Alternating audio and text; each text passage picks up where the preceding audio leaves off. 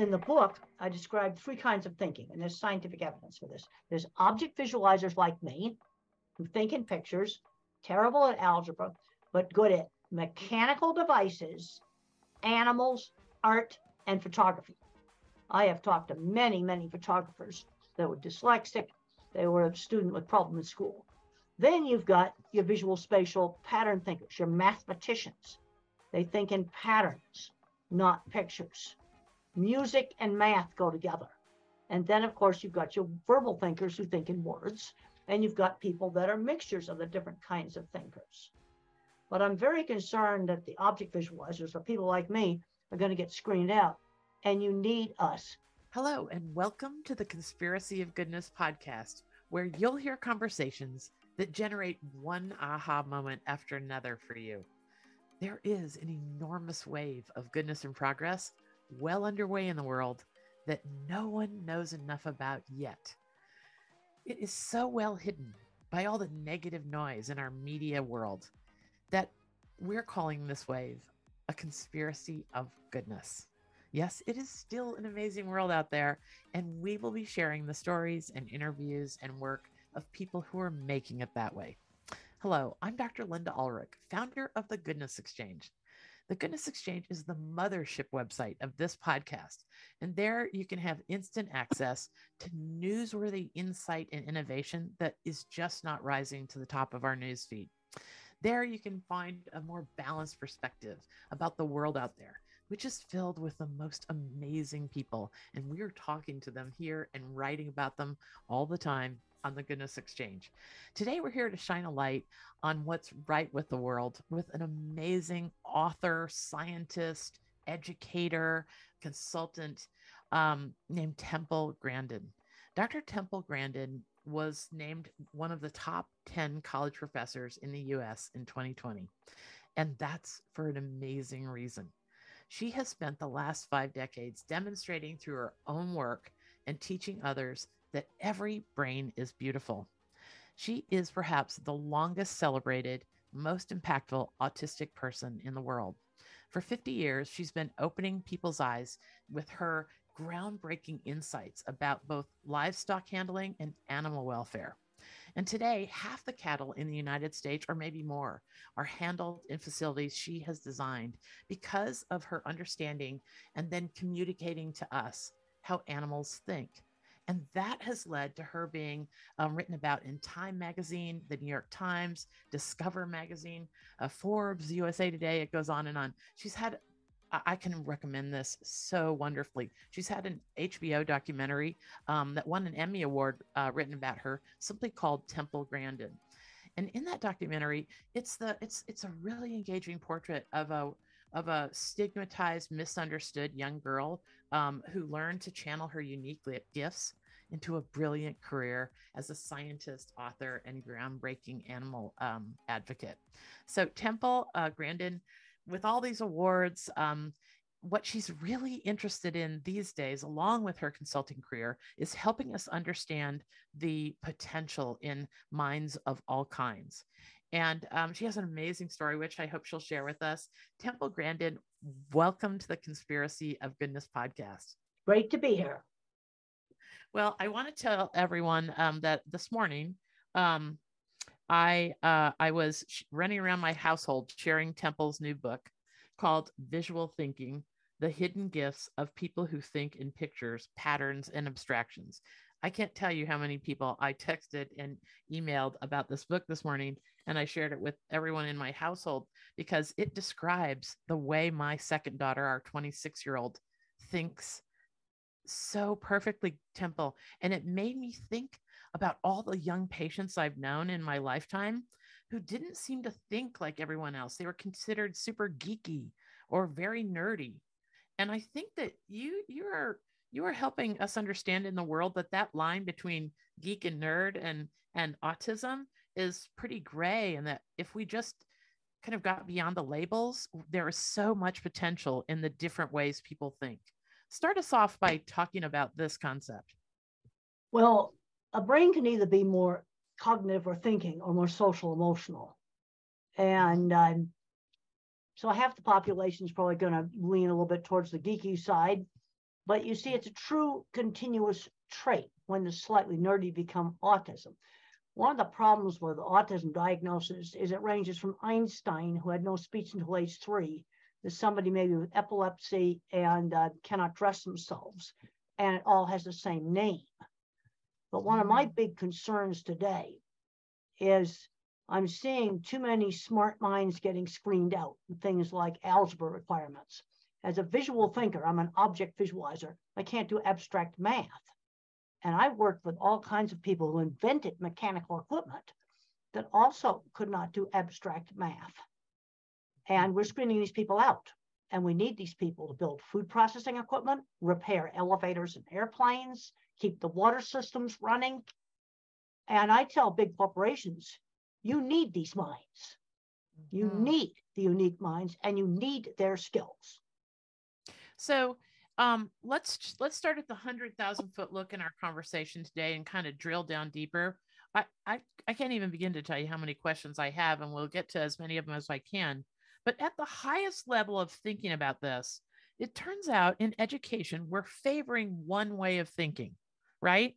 And, and we're just not we're not nurturing the others. So tell us what we're favoring because you have an amazing story of of you not realizing that everyone didn't think like you did, right? You have this great Halloween costume analogy.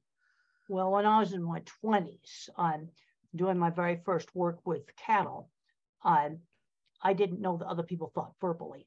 So it was obvious to me that if I want to find out why cattle were not going through the chutes to get vaccinated, you get in the chute and see what the cattle were seeing.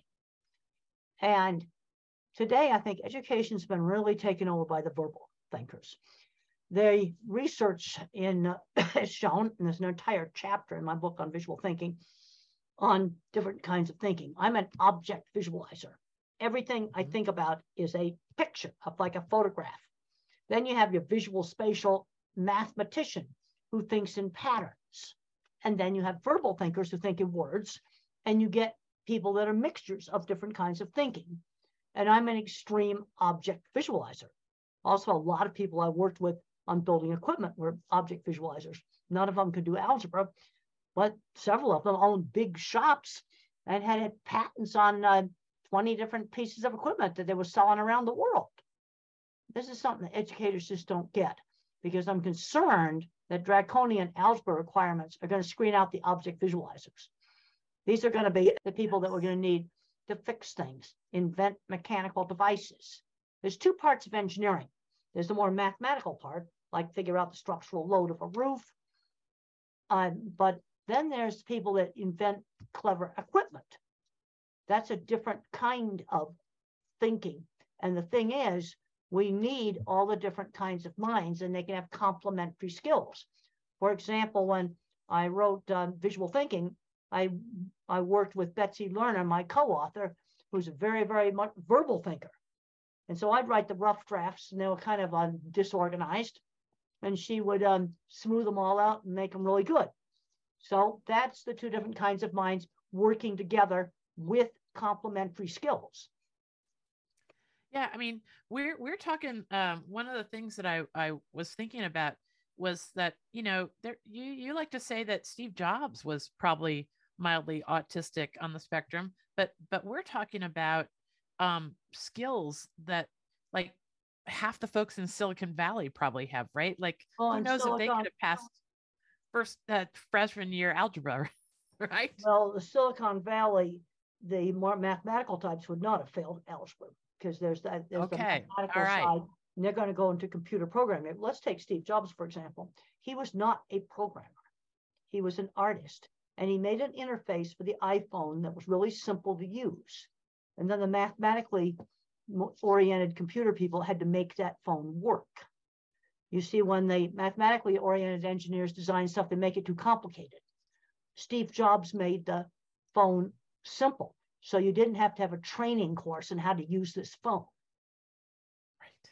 Right. And you're talking also that this this is the mind um the, the skills in the minds of people like plumbers and electricians and mechanics, builders, architects, um, artists. The- These are folks that we imagine a world without all that. Well, we need the, uh, I'm very concerned that certain states, I'd probably have a very hard time graduating from high school now. due to the algebra requirements.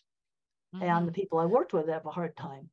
So I've often thought if someone waved a magic wand, instead of being 75 and sitting in my house right now on Zoom, I was now 18 out of a low income uh, situation. I just failed algebra. What would I do? But let's say I still had my knowledge. Well, I'd head right for that new electronic chip factory, or I'd head right straight for the Amazon warehouse because I, you know, you know what I want to do? I'm going to design the next one. And I have seen people do this. In fact, just recently, just a few months ago, um, I heard about a man who uh, got a job at a fiberglass tank factory, and six months later, he fixed every machine in that factory. That's an example of going in the back door uh, instead of going in the front door. Mhm. And I think we all know folks like that. You know, um, before we move on from this, what's happening to schools and education? I remember all the way through my my my dental life in, in, in practice talking to seventh and eighth graders. There seemed to be this weird cutoff point. So if you didn't, if you weren't good at the algebra that they offered you as an eighth grader, then you never got into algebra two in high school, which also then allow you allowed you to um, advance to calculus, trigonometry, and advanced geometry, right? Like that was like a path, and then you went to college. But if you didn't have those skills in eighth grade, if you weren't good at algebra, you couldn't access that whole path in high school, which left you somewhere else when it came to going to college. Is that what you're talking about? Well, most of the people that I worked with that build equipment didn't go to college. Some of them barely graduated from high school, but I know two of them that uh, have 20 patents each, and they're selling equipment all around the world. And they just uh, took a, they took a welding class. They were a poor student, took a welding class, started making stuff, selling it at little trade shows, and then gradually grew it into a a big business.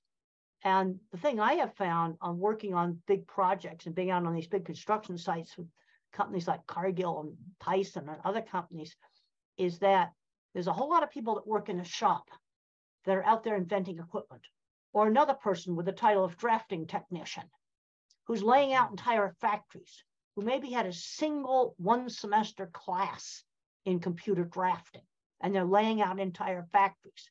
And how did he get this job? He showed off one of his homework assignments to the right person and he was hired. I worked with this person. That's examples of back doors. And we need these people. Because Mhm. one of the things I'm seeing right now on construction drawings is uh, leaving all the detail out. Mm. Like I had a set of plans sent to me about three years ago where was steel and concrete work and they didn't draw the reinforcement rods in. They said, well, that's in the written spec. Well, I took a pencil and drew in the reinforcement rods and I said, take that back to that fancy engineering firm and have them draw the rods in there correctly. This is ridiculous. All right. This has huge implications in in in our everyday lives. Like you tell some amazing stories in the book about um, where the pendulum has swung too far, and we don't have these these visual thinkers. Um, we don't have their eyeballs on the job when they're designing bridges or buildings. Or give us some examples, some stories that this really starts to show up. Well, there's a chapter in visual thinking on disasters, and one of the disasters I write about is Fukushima. And I was shocked when I found out why it um, melted down. The mathematically oriented engineers done a great job making earthquake proof. Shooking it, shooking it, shooking, everything was just fine. But then 20 minutes later, the tsunami drowned the electric emergency cooling pump. And I'm going, you didn't have watertight doors. And what I've learned is the mathematicians calculate risk. Visual thinkers can see risk. And all I need to know about a nuclear reactor, if that pump doesn't run when I need it, I'm in a lots and lots and lots of trouble. And it has an electric motor and it's not going to work underwater. Yes. So so I remember thinking this. I read that in the news. They put the pumps that actually cool the um the core. They put the pumps that coo- that cool all that water below the level where flooding would would affect them, and they were the first thing taken out by the waves. Simple watertight doors would have saved it. simple old-fashioned technology that was developed for the ship for the ship industry years and years and years ago. So let's let's start a little bit um, more in helping people understand where you come from because this ability to see the detail to really like see it in in rich perspective and notice it is is what you were good at in the in the cattle industry talk to us a little bit about that life and then it i think it will help Well, people it- understand it's almost sort of like you know how on your phone you have those pictures where they're like little mini videos that move slightly. Things Yes. that attract my attention, I snap a picture of. okay and and it isn't like I can look at a big factory and memorize everything instantly. When I first went into a large beef plant, I remember looking at it and going, "This place is so complicated. How does the plant manager understand the entire place?" You know what I've learned now? Half the time they don't understand the entire place; they just wing it. But I remember going into this beef plant, and one of the first things that attracted my attention was a little cart with a hoop for moving a 55 gallon barrel. Boom, I took a picture of that that attracted my attention. And then as I went over there, kept going over there and watching, and it's like taking more and more and more pictures. And then the whole plant comes together, and I can turn on the video recorder at one end inside my head and walk through the plant. But that doesn't happen instantly. And I tend to notice little details. Like the other day, I was at the airport, there was like four pigeons on top of a jet bridge. You see, it's associative. And then on the last flight I was on, um, we um, got ready to um, take off, and then we just are sitting there. And I go, "Why are we sitting there?"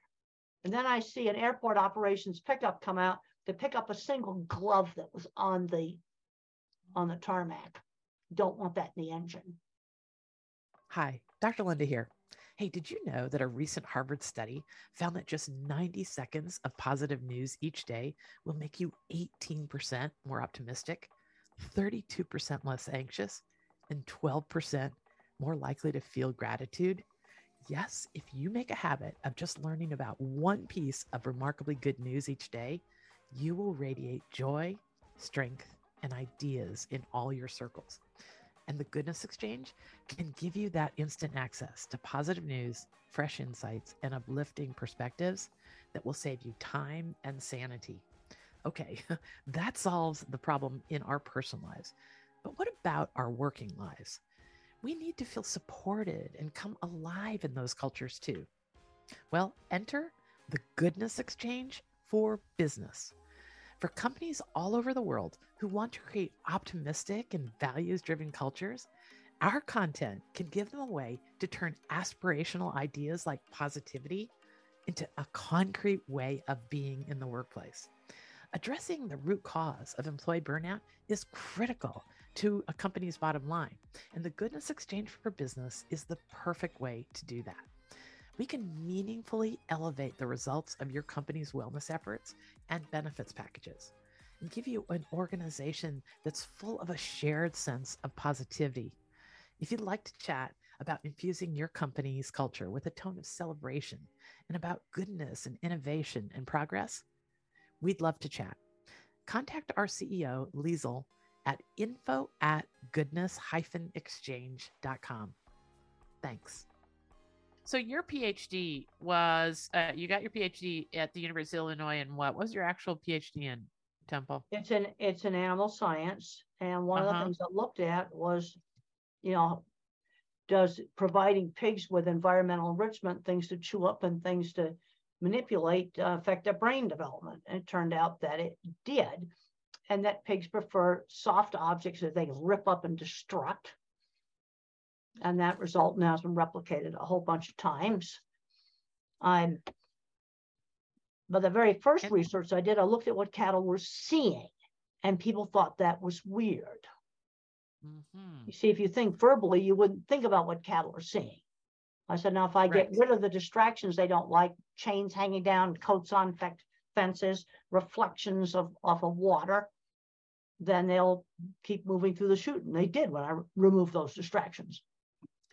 Yeah, that was your early work. Was um was uh let's see, like simplifying and um and streamlining the way animals were moved through the nav- had to navigate their their human settings, human creating settings, but usually with a lot of fear because of distractions like Well, the other thing that makes fear in cattle is people yelling at them, people hitting Right. them, poking them with electric prods. And one of the things I've worked on, to, you know, to get people to stop doing that. Cattle handling is much better today than it was 20 years ago. Mhm. And one of the things I did some of the most work on was developing a very simple assessment system for improving slaughter plants. And you have to figure out what are the really important things to measure.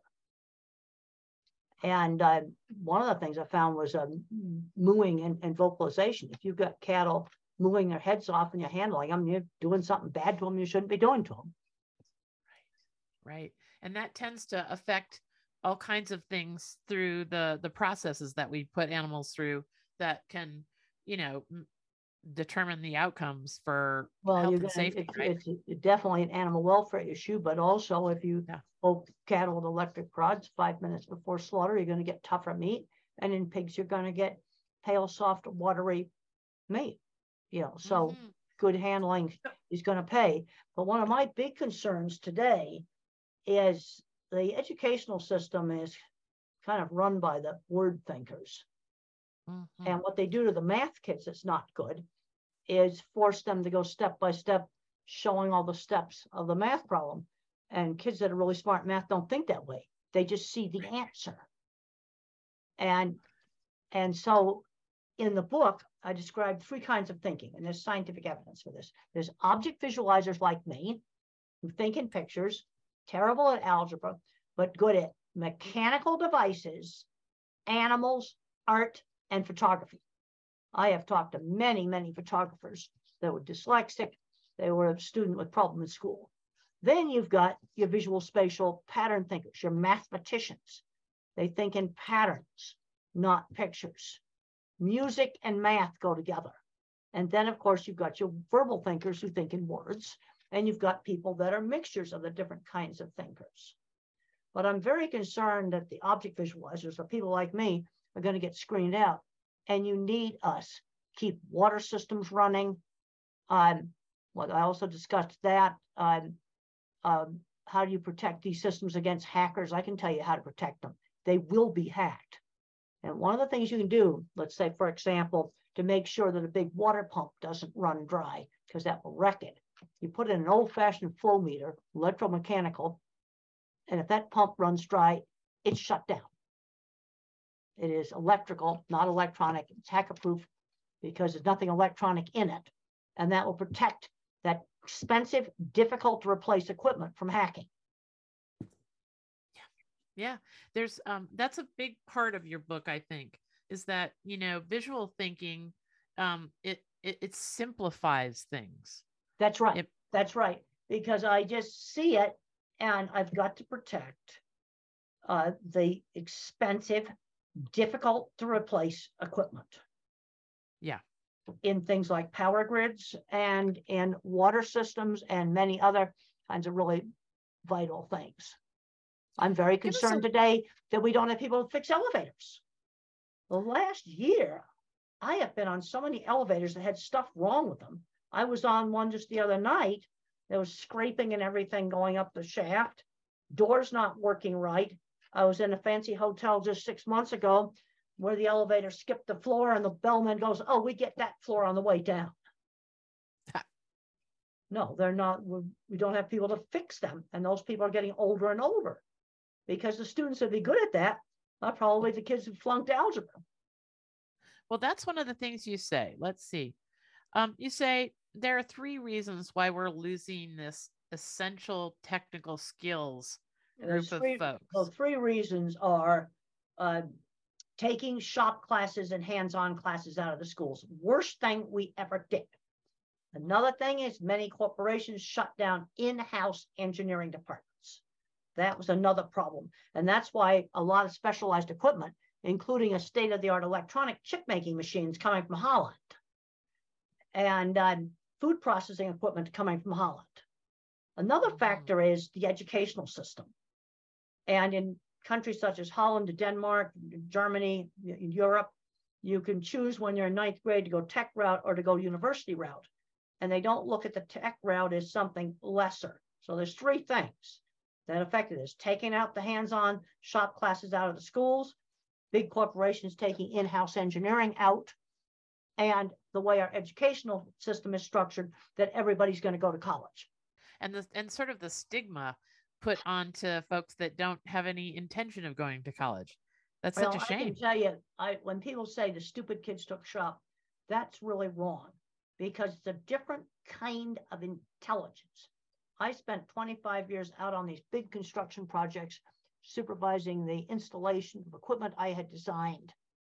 And it's a different kind of intelligence. And so, oftentimes you had that drafting technician who was laying out entire factories. Both, both myself and the drafting technician did lots of engineering. We were very careful not to use the title. I always signed off livestock handling consultant, and the drafting technician would put down drafting. Yeah.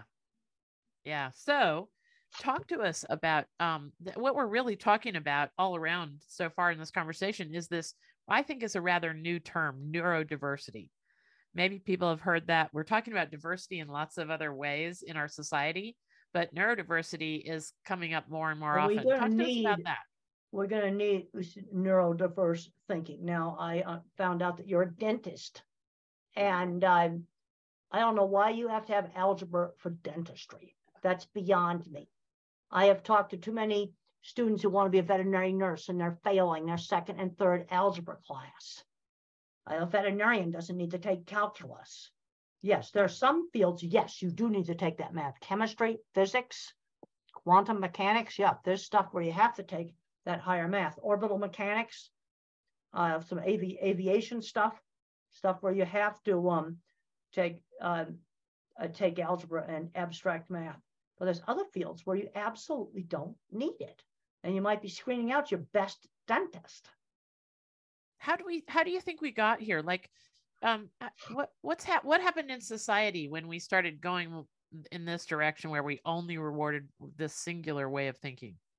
Well, I don't think they realized that they were screening out visual thinkers. Uh, okay. When I was doing the book tour for visual thinking, this last October, um, I gave a talk at a school and I spent an hour with the principal, and he didn't know that visual thinking existed. And he kept asking me about how I think. And then I talked to a dean at a veterinary school, not ours, but another veterinary school somewhere else, why algebra was required. And he said it's, they need it to think logically. Well, let's say you're trying to fix a broken leg in a dog.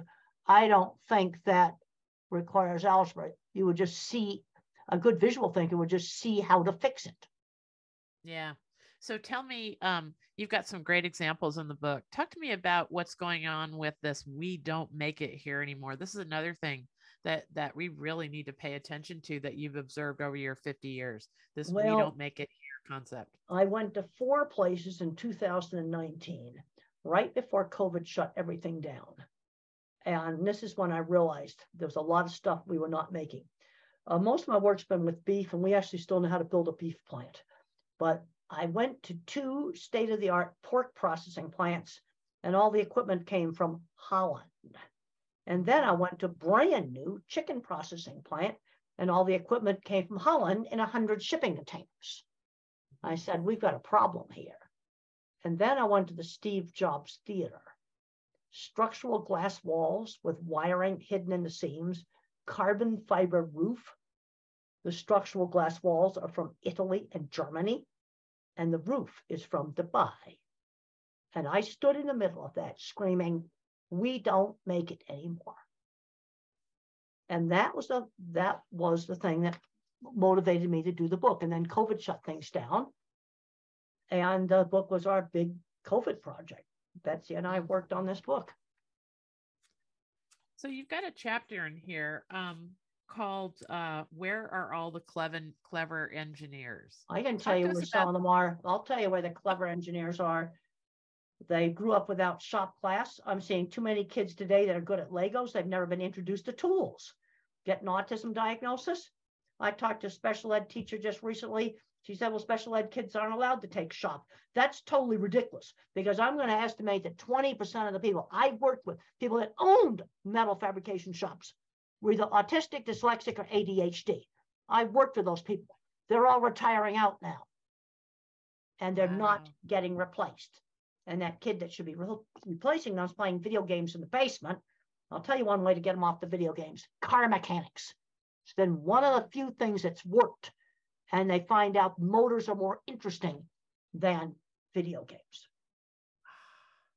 I mean, you you know your stuff in this category. You are when you were when you were young, you yourself didn't speak to your three and a half years old, right? Well, no, I didn't, but you know, I didn't speak until uh, three and four years old. And I had very good therapy. I got into early intervention by age two and a half. And I loved art and I loved to make things when I was a child. And that was always encouraged. In fact, I have a little book called Calling All Minds. And I it's my love this book. childhood projects. I would spend hours tinkering with a little bird kite to get it to work.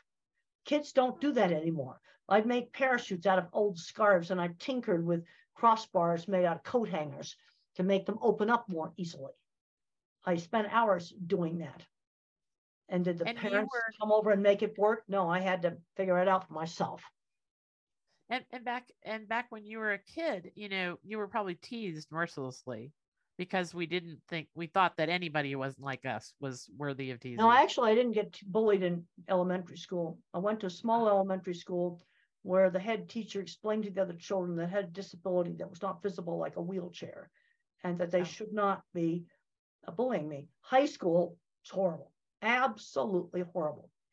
Because as a young a young kid, we had friends with other kids. We liked to make stuff. But when you get into high school, girls aren't interested in that kind of stuff anymore. And I still was interested in that kind of stuff. Mother worked really hard to develop my skills in art. That was really important. Yeah. And I spent lots of time making stuff. Now, um, I love that. I love this distinction you make in the book that you say this great thing that object thinkers build the trains and spatial thinkers run them. Talk to us about that.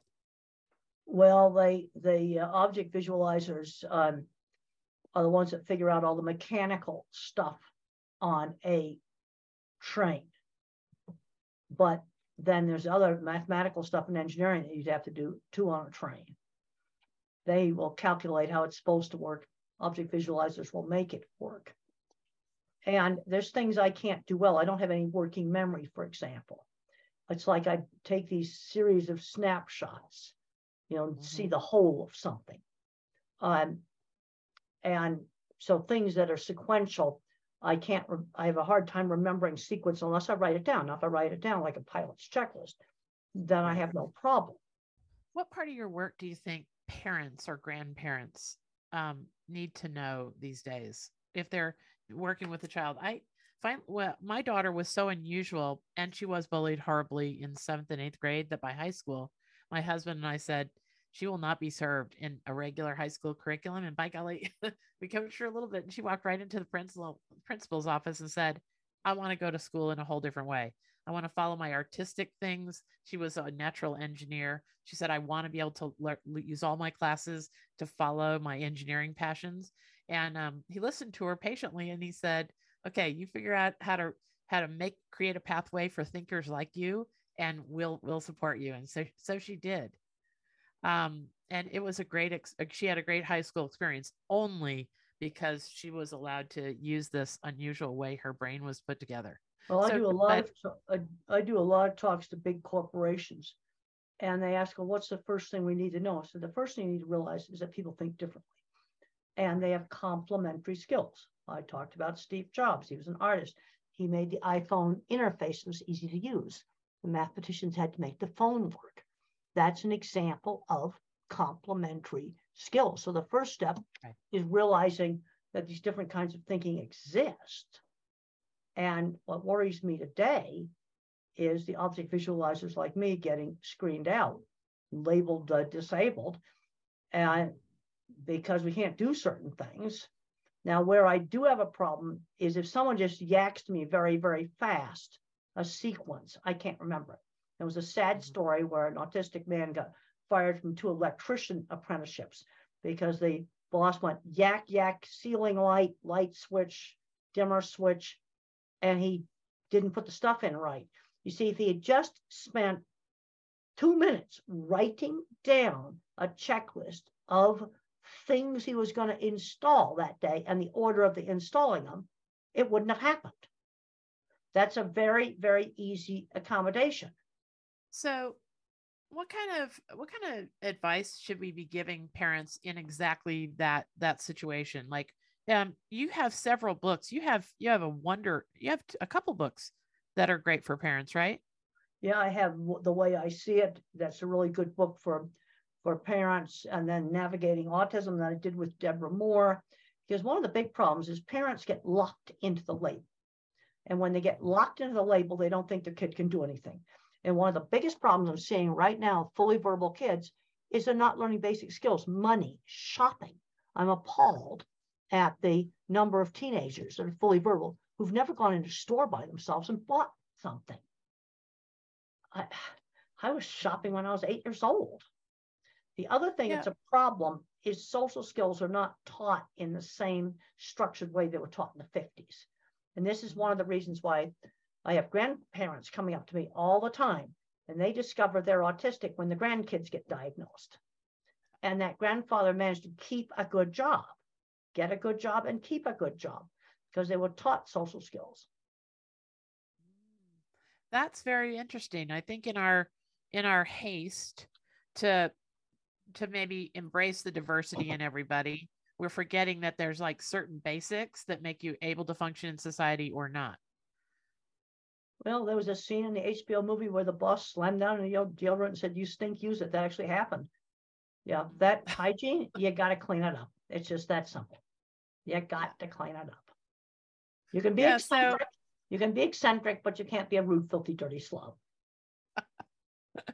Now, you have this great point where you say focus on animal when we focus uh, an- animals precisely because they are nonverbal. What can they teach us about ways that we can that way the ways we think? Like talk to us about this. Well, an animal is an animal's a sensory based thinker. They don't think in words.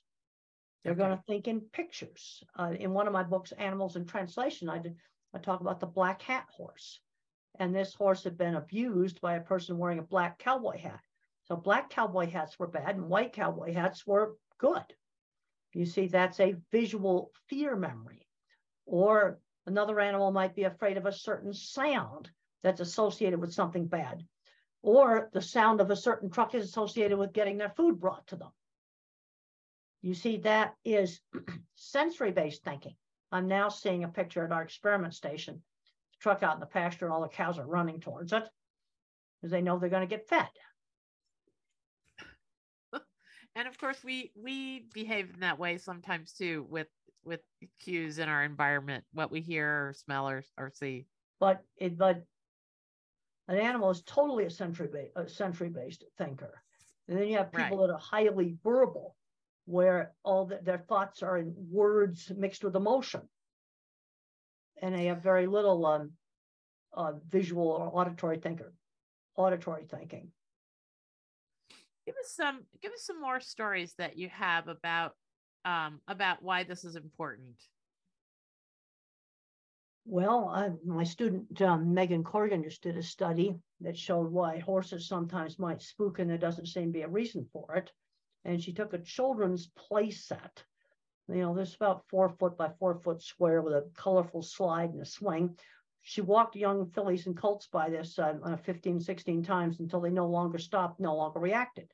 And when that um, play set was rotated, it became a new object. Think about it. If this is the slide, that looks different than that. Yes. And uh, I kind of repeated that experiment with a big green chair with Western riders just walking and uh, when the chair was rotated, half the horses did a hard stop. And we did it at a walk so it would be safe. I just wanted to prove the point. You know, that's an example of a visual memory. That object sort of became something else when it got rotated. Right. Right. And we could have children that are behaving that that um, maybe are nonverbal on the spectrum that behave the same way Well, some not with nonverbal, one of the biggest frustrations is not being able to communicate. I can remember that frustration when I was like three and a half years old and I couldn't Mhm. talk. So I'd throw a tantrum. The other pro- problem with a nonverbal individual, they can have a painful medical problem that they cannot tell you about, you know, such as acid reflux, for example. And they're not able to tell you about that.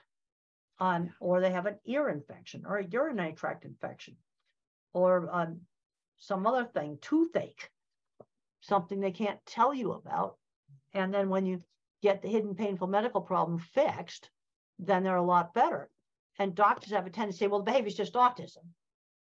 And the individual really did have acid reflux. And when it was treated, the behavior got better. Right. oh, there's all that mixing I hadn't really thought of before too, because you can disregard things um Well, pretty easy, There's a tendency to say, well, that's just autistic behavior. right? But the person had a medical issue that was causing pain that they were not able to tell anybody about. So Temple, there's this great little in the afterword of your book. You say, "I'm I'm so convinced um, that two key elements set the stage for success in fostering these abilities in kids." Um, and you you talk about exposure and mentorship. Yes, Talk to us about yes. exposure and mentorship because these are key. They are do now. absolutely key because how did I get in the cattle industry? I was raised back east. I got exposed to cattle when I was a teenager. I was not exposed to them when I was a child. And another example I use is Michelangelo, a grubby little 12 year old running around all the churches seeing great art, grew up with stone cutting tools, started to make some stuff. That's exposure. Then he was taken into a studio and apprenticed and mentored. But you look all kinds of careers. You have to get exposed. You might say, well, I, tr- I shadowed a doctor and I didn't like that or I shadowed a doctor and I go, oh, that's exactly what I'd want to do. I tell students, try on careers. Make sure it is what you think it's going to be. Grab opportunities to do internships, help out research projects. So you get exposed to just lots of different things. I just recently gave a talk at a high school, the Future Farmers of America class, and I emphasized try different stuff. See what you like, but you also need to find out what you hate too. Yeah. And where does mentorship? Because that's that's that's so huge too. We've got to have I some had a- we. I had a great uh, science teacher, Mr. Carlock, and I was goofing off in school. You know, English and history, that was goofing off. And I just wasn't interested in in studying. And he um, uh, gave me interesting projects and showed me how education was a pathway to becoming a scientist. And um, on my math problems, I had to drop a physics class, I had to drop a biomedical engineering class. And fortunately, algebra was not the freshman math class in 1967. It was statistics, matrices, and uh, things that were more visual that I could see. And they called it finite math. A lot of probability, statistics, probability, and matrices. What do you think? Um, how do you think we get back? You know, um, I'm a welder, by the way. I had to, and you know, talking about exposure, I learned to weld on the farm. I grew up on a farm in Illinois as we spoke, and things were constantly broken. You can hire somebody to come in and fix them. My dad kept a, acetylene tank and an oxygen tank in the corner of the barn. Sometimes it got run over by the tractor. And um, we just had to fix things. So That's I right. weld, I do art. I do art with my welding now all my adult life because I don't have a farm. But talk to us about how you know how do we how do we get these skills back um back as valuable Well, there are some school systems starting to put it back in. I was just down at Nebraska at Meta High School, and uh, they had a wonderful shop program and a wonderful art program. And um, you know, Texas, Minnesota, some of these where there's a lot of industry of putting it back in. But then I get into other states where all of it's been taken out, Mhm, uh, and they kind of just don't get it. mhm. And I was appalled have at the this- principal who didn't know what visual thinking was when I was out on the book tour. Is this something we have to demand? Is it um you know Temple? Is it going to come down to like I think I last hired a plumber and it was about $180 an hour. And um, is it? Do we just have to wait till they're in such short demand that they cost two hundred dollars an hour before people start respecting these trades as something that's integral to society? Well, I've noticed, um, I've been keep, kind of keeping track of, of, uh, age of, uh, elevator repair people, escalator repair, people, airplane mechanics. The last two airplane mechanics on my flights, they were gray. And the elevator, a lot of the elevator people are getting older. And they will, if they retire out, we're gonna be in, in problems. We've got to have people that fix things. Mm-hmm. And one of the reasons they'll save money. But what's happened in some school districts, you can get in high school, you can do English, algebra, and sports. And sports is a good thing, but I've seen things where they'd spend a hundred thousand dollars on a new track and then cancel band. And there's a lot more jobs in music than there is in track. Getting really an overemphasis on sports, because most students are not going to make a career out of sports. Yeah. Yeah. Uh, some of this is very, very much common sense in the book. Um, I, I just have to again tell people that I I I literally thought of at least a hundred different people when I read this book in my life. There was a wonderful young man in my grade school years, all through my grade school, named Roger Schmidt. He was the most amazing thinker. He was one of those kids in in this third grade who knew every dinosaur's Yeah. name and Yeah. you know he he could look up at the sky when an airplane went over and he could tell you exactly what kind of airplane that was and Yeah.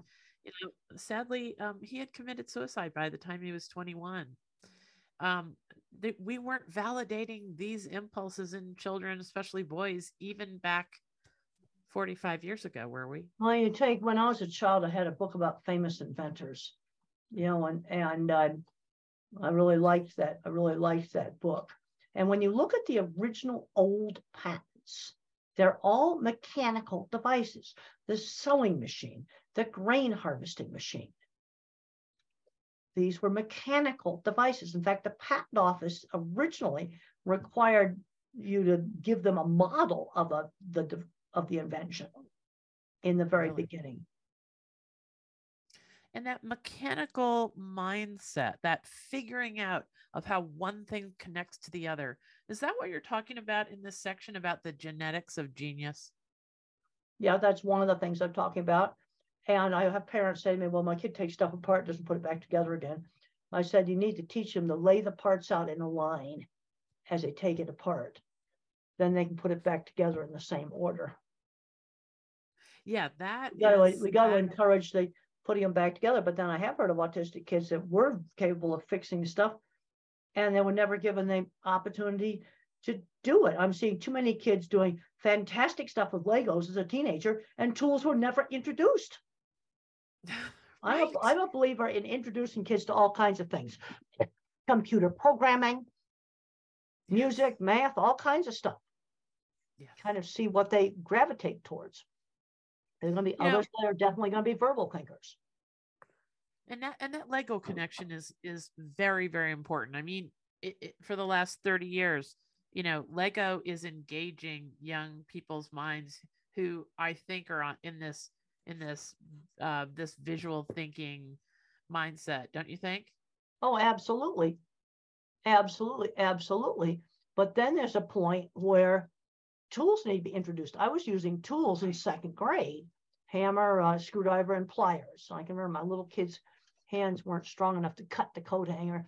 So I'd make a dent in it and then I'd bend it back and forth to, to cut it. But you know, you grew up on a farm getting exposed to all this stuff. We got kids today where um, they don't get exposed to any hands-on stuff. I think it's also terrible they took out all the cooking, the sewing, the home ec stuff. Um, all uh, theater, all kinds of things. Mm. They're all things No, that can turn into careers. i remember on the farm um we we the hay bales used to be together with baling wire Yeah, and we were never allowed to throw throw away or discard the baling wire because that could be used for so many other things that's clever right. engineering That's right. That's right. Things that you could put together with baling wire. Yeah, that's right. that's exactly right so okay so as we go forward i'm really um I'm going to really encourage people um, from after reading this book to sort of avoid the disability trap. You talk That's about right. the disability trap.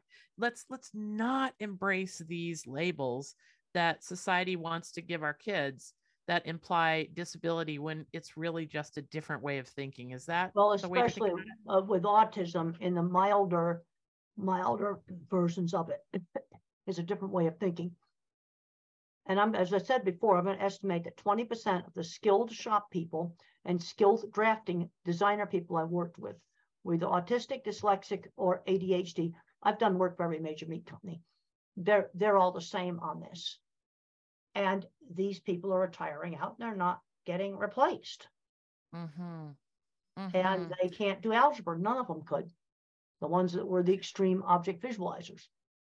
And that seems to be our current litmus test for what direction you go next. Well, as I said, I, I half of all good jobs are back door. And I talked to a young man that's uh, late twenties. Uh, he got a job just doing labor in a marble factory that makes countertops. Then he learned how to use the saws. And then he said to his boss, Can I have all little marble scraps you're throwing in a dumpster? And he made beautiful marble chess tables out of it. Then he learned how to fix the programmable logic controllers on these machines. He is now fixing high tech marble cutting equipment all over the US. This was Mhm. total backdoor. And this is now. This is what I told you about the fiberglass tank guy and the marble guy. Uh, they are now within the last year hmm people that went in the back door and went into very successful careers. I'm thinking most of us. I, I know I have a heck of a lot of patients who are in that that category. You can just tell uh, that uh, you know they found their niche as others found how wise they were in some ways of thinking that can help the businesses. So the this in avoiding the disability trap though um, has a has a bit of a drawback that I've been noticing. Talk to us, Temple, about this. Like you can't get services. That's the problem. You see, see, the problem is if you don't have the label, you can't get any services. That's the problem. If you don't have the label, you don't get services. But I'm saying, you know, as Deborah Moore talks about navigating autism, label locking. And what's Mhm. happening is parents are not seeing the kid. They're just seeing the label. And I'm seeing too many parents uh, too overprotective and they are not learning any life skills. Another problem mm-hmm. I see is they have all this emphasis on academics, but the kid doesn't know how to budget or buy groceries or even go buy a candy bar in the store. Right. Right. Okay. So if a parent's facing, because because I have heard a lot of this needing the school to adapt the learning environments to to meet the kids' needs, but you're unable to get the school to do that kind of All right, adaptation let's let's just talk about some of let's just talk about some of the adaptations. And we talk about this in a very abstract way. And I find we've got to have accommodations. Well, one of the things for some people who are dyslexic and have autism, they can see flicker on fluorescent on fluorescent lights and on LED lights. And we need to um, use LEDs that don't flicker.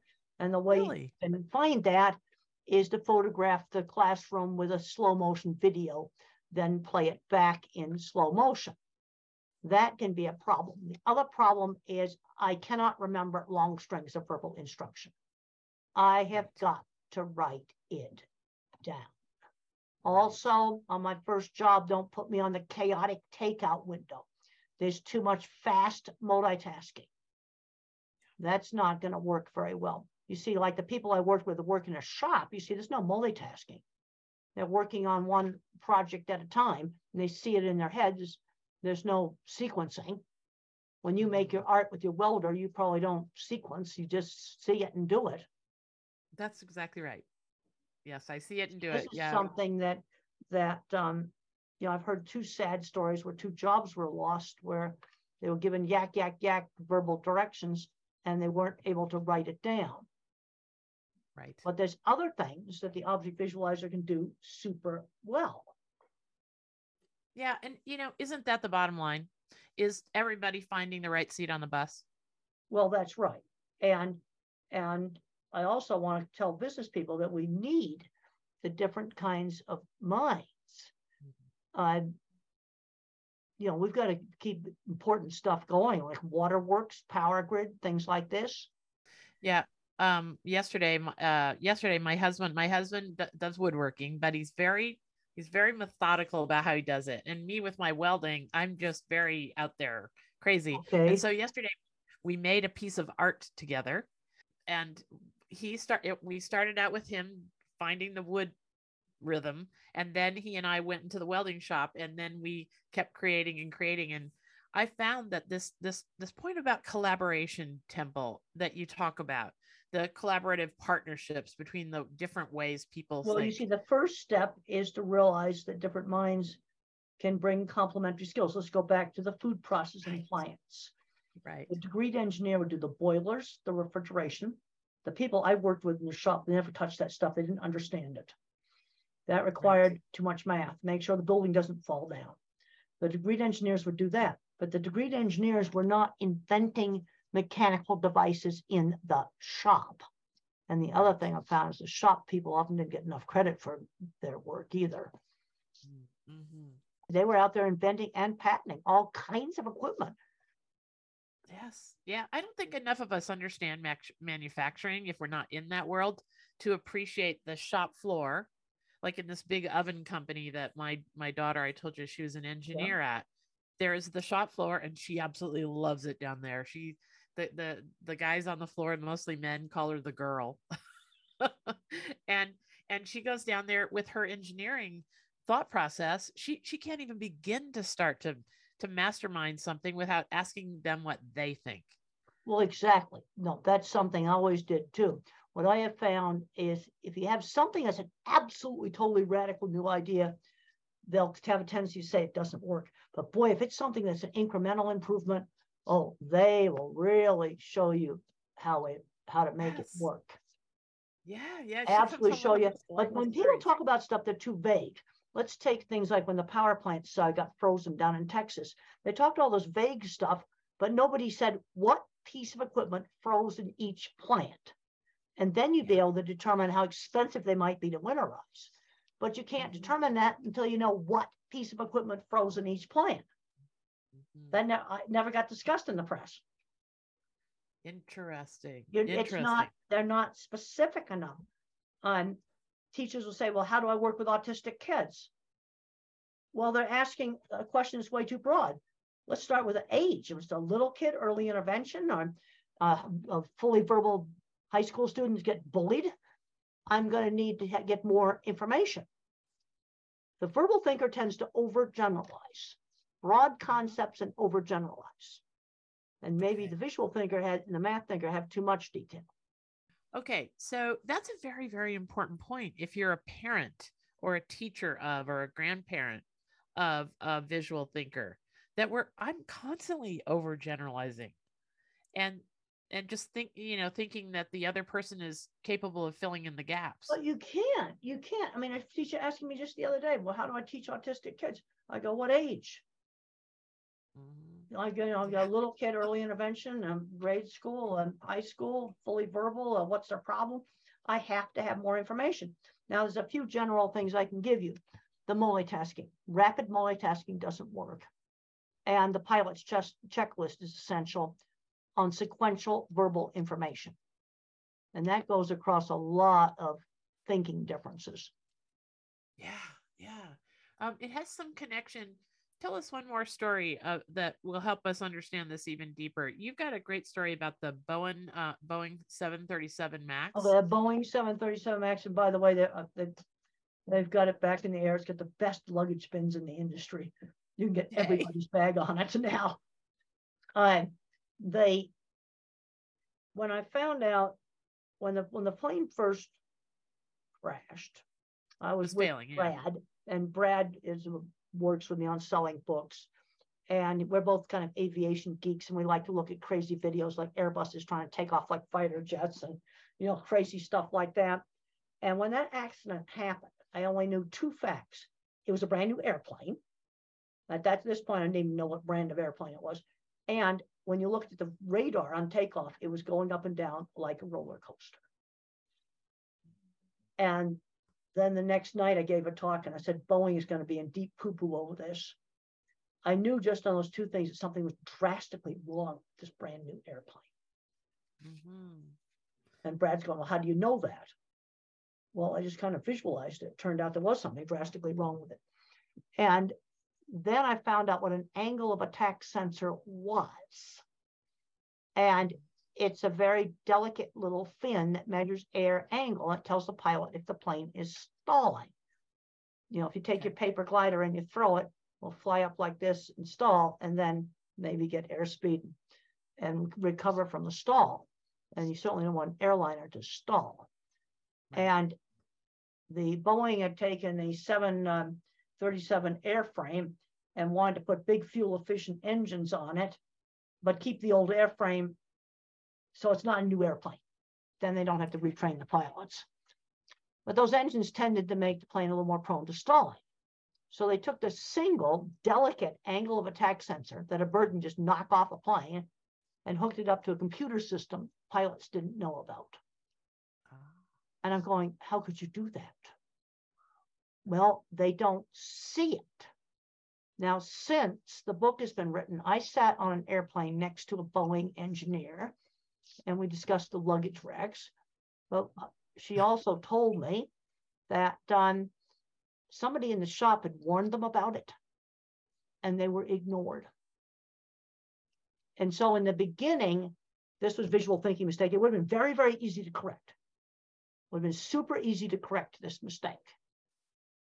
How could you do this? And what happened when you broke the sensor, the plane thought it was stalling when it wasn't.